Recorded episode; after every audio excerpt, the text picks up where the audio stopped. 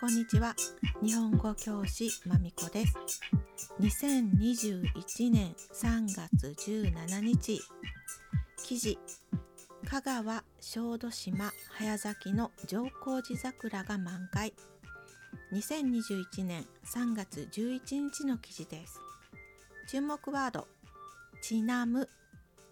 豆知識。600度の法則。お知らせです。台本や追加情報は Google Docs シェアしています。エピソード詳細のリンクからどうぞ。月1ユーロですべてのポッドキャストの台本がダウンロードできます。それではスタート。ようやく香川県小豆島にある上皇寺桜という桜が満開を迎え訪れる人を楽しませています。この桜の木は小豆島にある上皇寺というお寺の名前にちなんで付けられました。前のポッドキャストでもお話ししましたがこれからいろんな種類の桜が見頃を迎えます。卒業式入学式入社式など別れや門出の景色の中に桜が存在します。日本人が桜好きな理由の一つは人生の節目にそれがあるからなのかもしれません。注目ワード。お寺の名前にちなんで付けられました。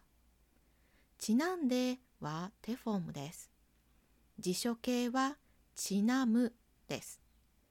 漢字は原因の因プラスひらがなむです。意味 A と B の関係を示して他のことが成り立つご縁があって物事を行うご縁は関係やつながりのことです。例文。この工場では毎年干支にちなんだ動物の飾りが作られている。記念硬貨のデザインは日本の昔話の登場人物にちなむ。また、ちなむといえば、私もよく使いますが、ちなみにも連想されます。ちなみにという言葉は、話していたテーマについて言い添える情報という意味です。話していた内容について伝えておいた方がいいと思える情報を付け加えるときに使います。伝えておかなくてはならない情報ではなくどちらかといえば伝えておいた方がいい。少なくとも私は伝えておきたいという感じです。豆知識600度の法則。桜開花の600度の法則とは2月1日以降の毎日の最高気温を足していきます。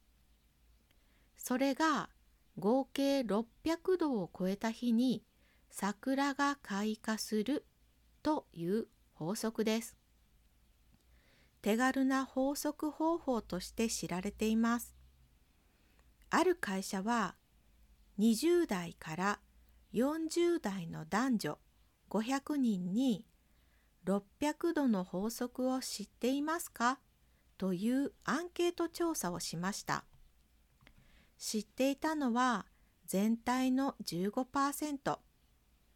600度の法則はまだまだ知る人ぞ知る開花予想の方法となっていたようです。過去形ですね。今年の春、ある情報番組で600度の法則を使って毎日開花予想をしているので今はほとんどの日本人が知っていると思います。桜を目的として日本へ来る場合、この計算をして飛行機のチケットを買うといいかもしれないですよ。